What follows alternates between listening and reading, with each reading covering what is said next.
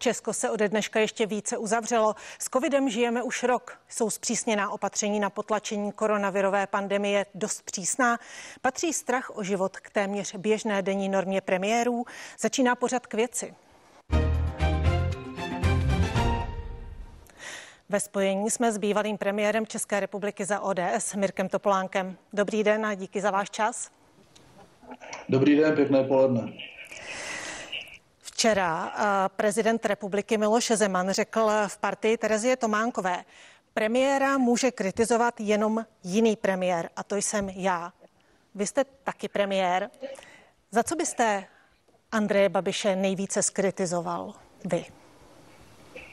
Tak nebudu komentovat ten humoristický předtočený pořad Miloše Zemana. Eh, já bych ho skritizoval za to, že ještě neodešel. Eh, myslím si, že je rozdíl mezi, jak říká Miroslav Kalousek, tažnými a stelnými. Eh, vládnout v době konjunktury je strašně pohodlné, vládnout v době krize eh, to zvládnou lidi, kteří mají odvahu a eh, kteří mají nějakou základní průpravu politickou a to Andrej Babiš nemá. Je to premiér, nepremiér, vládne, nevládne, vede stranu, nestranu. Vlastně to roční nevládnutí je zcela evidentní a Eh, ty chyby, které on svým osobním vnosem do toho vládnutí vnesl, jsou tak závažné, že každý slušný premiér by v této situaci, poté, kdy dvakrát vlastně nedostal důvěru eh, pro naprosto klíčovou věc, měl spojit hlasování o nouzovém stavu s hlasováním o důvěře a měl by odejít bez toho, že by se moc ohlížel na to, kdo přijde po něm, protože už opravdu té zemi škodí. On včera v partii také řekl, no tak jestli nemám podporu ve sněmovně, tak ať mi vyjádří nedůvěru. Měla by to sněmovna udělat ještě teď? To je ten rozdíl mezi těmi politiky, nepolitiky a mezi státníky a řediteli státu.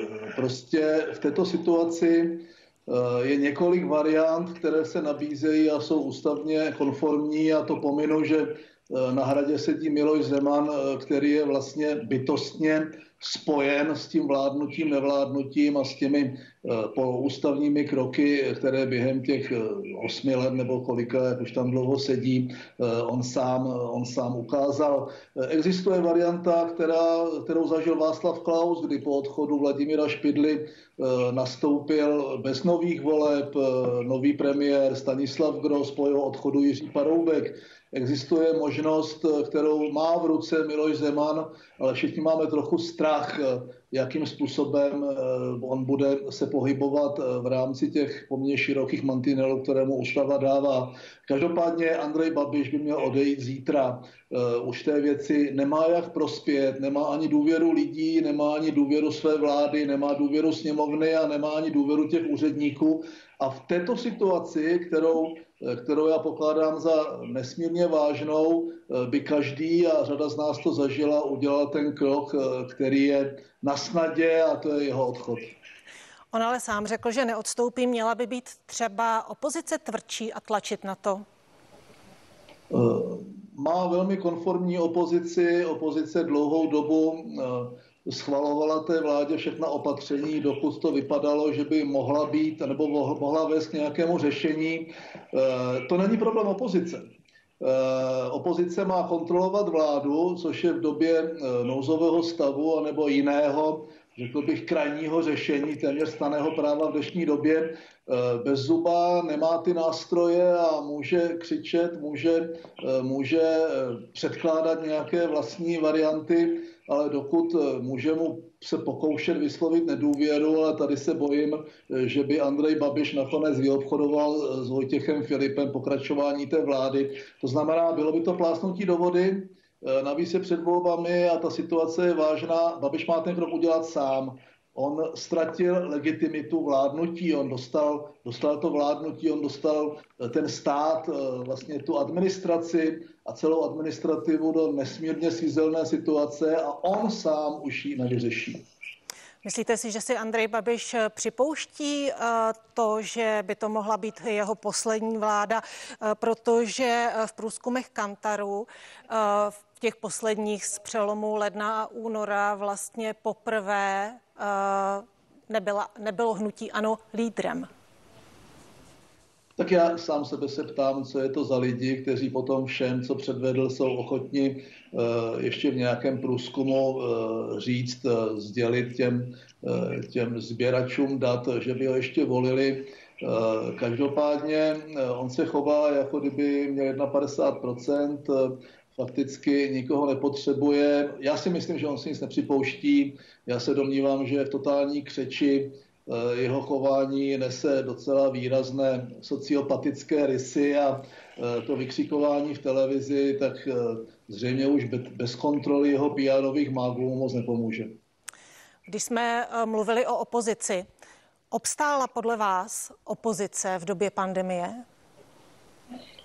Já si myslím, že určitě, protože v době, kdy eh, opravdu eh, bylo třeba dělat eh, opatření téměř jakoby ve shodě, tak ta opozice dává vládě docela velký prostor. V situaci, kdy se ukazovalo, že ta vláda několikrát selhala, je to vidět na, těch, na, těch, na tom vzedmutí těch nakažených a mrtvých v říjnu, o Vánocích i teď, kdy to bylo Samozřejmě na základě chybných rozhodnutí vlády. Ta opozice nemá moc nástrojů a e, můžeme si přát, aby e, vyrostl v té opozici někdo velmi výrazný, ale není úlohou opozice vládnout, není úlohou opozice přebírat odpovědnost za rozhodnutí vlády. To si myslím, že žijeme e, snad ještě pořád v parlamentní demokracii a to není úlohou opozice, možná úlohou toho veřejného sektoru, médií, ale určitě to není úlohou opozice.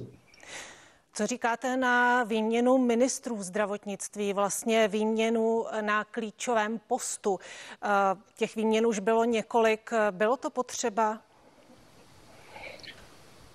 Já si myslím, že s Babišem už nikdo nechce dělat. Eh, to je docela klíčová věc. Má to několik rovin. Ta první že Blatný, a určitě to nebyl špatný doktor, eh, na tom postu selhal, to ministerstvo je personálně vyprázdněné, eh, pořád tam je prostě ten šéf té Strachovce, eh, který se do toho míchá a dělá naprosto nahodilé kroky v rámci mikromanagementu.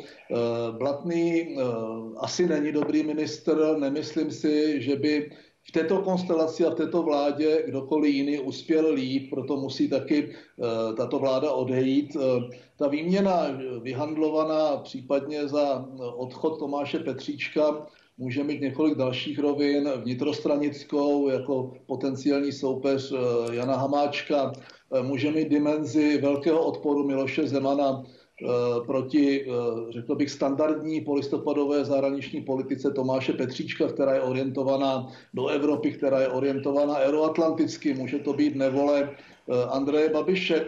Obecně s tou politikou, kterou dneska dělá ministerstvo zahraničí, která je potřebná, musí být čitelná, předvídatelná pro partnery venku. Nevím, nevidím do té situace osobně. Nemyslím si, že by jakákoliv změna dnes zabránila tomu pádu důvěry a, a té destrukci státu, tak jak ji předvádí Andrej Babiš se svou vládou. Premiér ale právě uh, výměnu na těch dvou postech popřel. Vlastně ten, kdo o té výměně mluvil, byl prezident Miloš Zeman. Co zatím vidíte?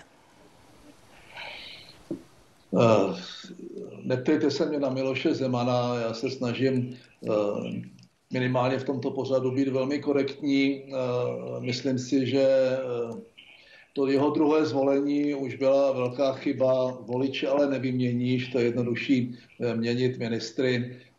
To znamená, Miloš Zeman může říkat, co chce. Myslím si, že situace, kterou má teď případně on v ruce, ta by nahrávala nějaké úřednické vládě, ale vláda Rusnokova. Zřejmě by se v tom v tom pološeru do voleb eh, dokončili některé obchody, eh, dokončili by se případně rozhodování ohledně eh, dostavby Dukovan. Já si myslím, že ta motivace Miloše Zemana už je dána jenom tím, co nosí v hlavě a, a to je určitá zášť a v podstatě elitářství, kterému on propadl už velmi dávno. Přesto, že tedy premiér Andrej Babiš popřel tu výměnu, je podle vás reálná? Eh, nemyslím si, že eh, Andrej, Andrej Babišovi můžeme jakékoliv slovo věřit. Já si myslím, že eh, si nevěří už ani on sám. Takže těch změn názorů překotných ze dne na den, z týdne na týden, z měsíce na měsíc jsme zažili docela dost. Já si, já si myslím, že to trochu vrtění psem, zakrývání skutečného problému, protože tato personální šaráda vlastně nic zásadního nepřinese a nevěřím, že by sociální demokraté převzali nyní, těsně před volbami, situaci, v které jsou odpovědnou za dvě klíčová ministerstva pro řešení pandemie, a to je ministerstvo vnitra a ministerstvo zdravotnictví. Eh, pokud by to udělali, tak to je sebedestrukce eh, řízená eh, současným předsedou a já nevěřím, že by to udělal. Mluvili jsme o Andreji Babišovi, co byste mu vytkl? Pochválil byste ho za něco? Po případě za nějaký posun od začátku té pandemie v jeho jednání?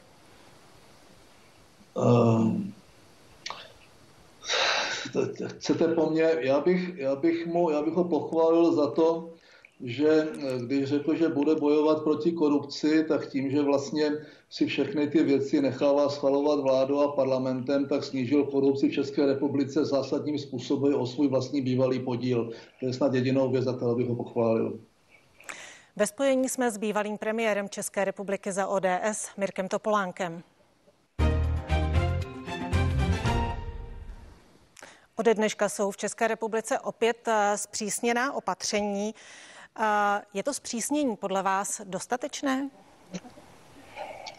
Já to, já to nevím. Eh, já si myslím, že pokud bychom zavedli třítýdenní lockdown s vírou, že po těch třech týdnech budeme v zásadě schopni znovu trasovat. Jenom si vemte, jak říkal docent Hajdu ve vaší televizi, že 80% těch, kteří přicházejí do nemocnice, jsou otestováni na COVID a zjištěni jako pozitivní až v té nemocnici. Eh, to znamená, pokud bychom po těch třech týdnech byli, schopni, byli schopni znovu eh, zamezit komunitnímu šíření a začít izolovat jednotlivé skupiny, případně, eh, případně komun, takové ty enkávy nebo okresy, tak by to bylo asi v pořádku, ale tím, že permanentně jedou fabriky, permanentně vlastně je řada výjimek, tak jsem v rozpacích, co od toho čekat. Eh, fakticky eh, útočíme na jednotlivce, eh, neútočíme na ty skupiny. To vyhrožování armádou mně připadá už docela zahranou. Ten přestup z okresu do okresu je v jednotlivých případech nesmírně komplikovaný. Já nevím, jestli se můžu teď vrátit jako člověk v karanténě do Prahy, jestli můžu přijet za svojí ženou, eh, kdy, kdy mě vlastně kdo vyzve k testování. Já to nevím. Eh, nikdo se mnou nekomunikuje, přestože bych měl být vytrasován. Takže já nevím, jestli to ty tři týdny zabere. Eh, asi bychom tři týdny totálního lockdownu přežili, pokud bychom viděli to světlo na konci tunelu, viděli bychom, že okamžitě a průběžně budeme vakcinovat, že budeme permanentně testovat ty ohrožené skupiny a že se pokusíme je izolovat tak, aby nepřicházeli ti lidé eh, nakažení už docela v rozběhlém stádiu do nemocnice a tam teprve se zjišťovalo, že jsou nemocní. To si myslím, já eh, nejsem odborník v tom smyslu, komunikuju se spoustou lidí, kteří od začátku chtěli chránit ty nejvíc ohrožené skupiny a to se nepodařilo a teď už jenom honíme eh, psa za ocas a snažíme se eh, najít nějaký mechanismus, který nás přesune do nějakého dalšího období a postupně Eh, vzhledem k 2,5 milionu lidí, kteří už to prodělali a možná je jich daleko víc, eh, dětem a těm naočkovaným se té pandemie zbavíme přirozenou cestou a pak, budou, pak ta vláda bude jásat, jak to zvládla. Eh, to já fakt netuším.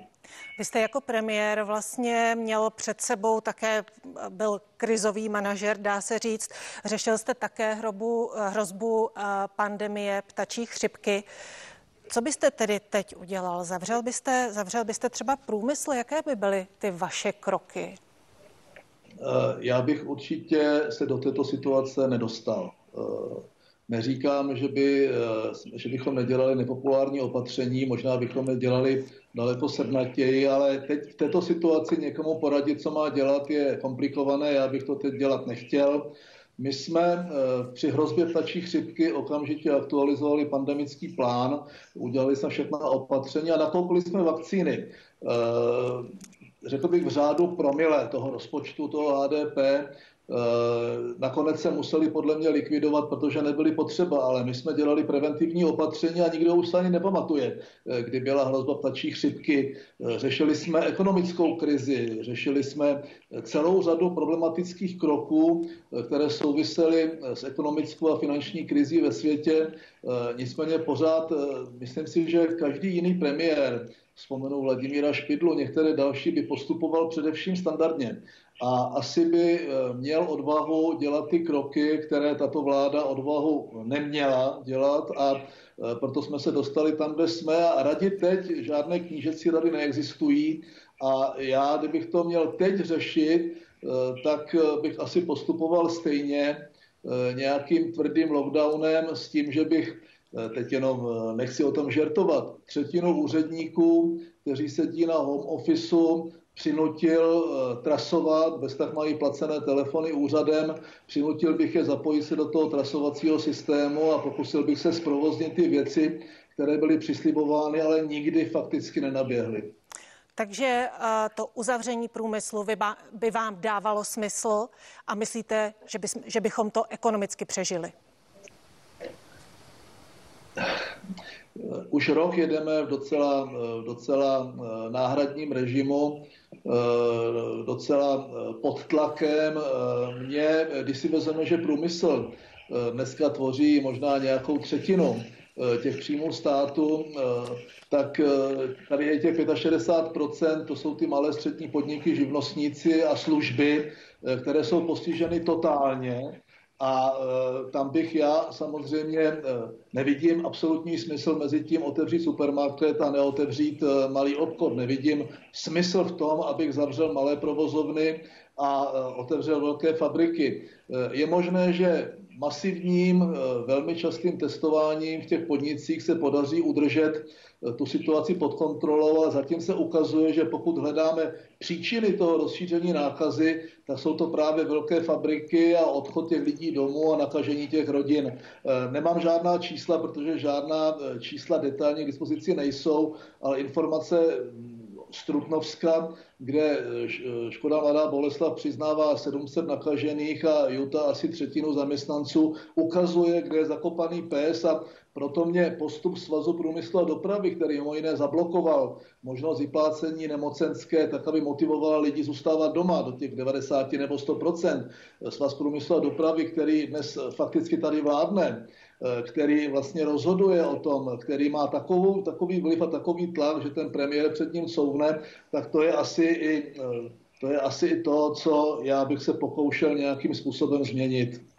Když se vrátíme ještě ke včerejší partii, premiér tam řekl, 8. ledna mi policie řekla, že existuje člověk, který chce zastřelit moji rodinu a mě. Patří strach eh, o život takové běžné normě premiérů? Určitě.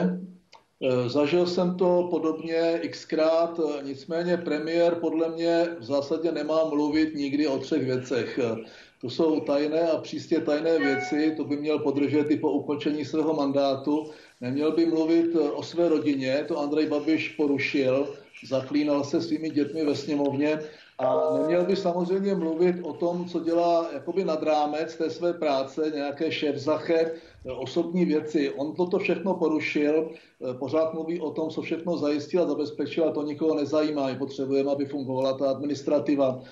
To, že mu vyhrožovali, to je možné, to, že to říká veřejně, to, to nabízí se spekulace, Eh, že eh, se vyvolat soudci, ty to takový vňukání. Eh, zažili jsme to všichni, já v podobné míře a nemám pocit, že bych to někde zveřejňoval, protože to nečekají ti lidé. Od toho premiéra čekají, že v této situaci bude odvážný, že bude rozhodný a že se pokusí udržet v té společnosti soudržnost a důvěru v instituce v tomto státě. Toto všechno Andrej Babiš porušil. Když odhlédneme od téhle situace, demonstrace před domy některých ministrů, ministra školství, ministra zdravotnictví, eh, premiéra i ministra vnitra. Radikalizuje se podle vás nějakým způsobem společnost? Tohle tady dřív nebývalo, to zatahování toho soukromí. Je to tak? Já bych řekl, že nástupem Andreje Babiše a nástupem Miloše Zemana se ta společnost daleko výrazněji polarizovala a statifikovala, než tomu tak bylo předtím. Demonstrace jsme zažili všichni a byly to demonstrace politické proti našim rozhodnutím, proti nějakým našim krokům. Zažili jsme akci Děkujeme, odejděte a všechno podobného. To, že se to přesouvá jakoby do soukromí těch politiků, eh, že jsou k dispozici jejich soukromá čísla, že všichni ví, kde bydlí, demonstrují a vyhrožují přímo před obydlím těch politiků, to je něco, eh, čemu musíme zabránit. Myslím si, že tady ta policie má konat daleko razantněji. Eh, já si myslím, že Tady eh, bychom se asi nikdo nezlobili, kdyby sáhla k těm krajním prostředkům, ne proti obyčejným lidem, ale proti tomu, že někdo ohrožuje něco tak svatého, jako je soukromí.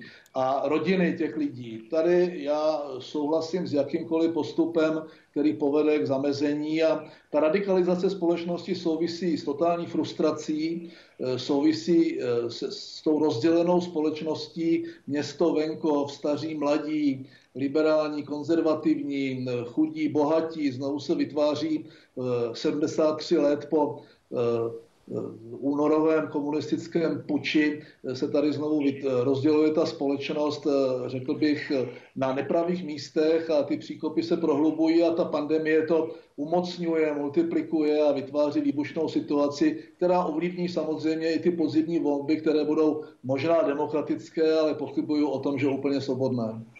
A ještě ve stručnosti bych se ráda dostala k jednomu tématu, a to je ruská vakcína Sputnik V.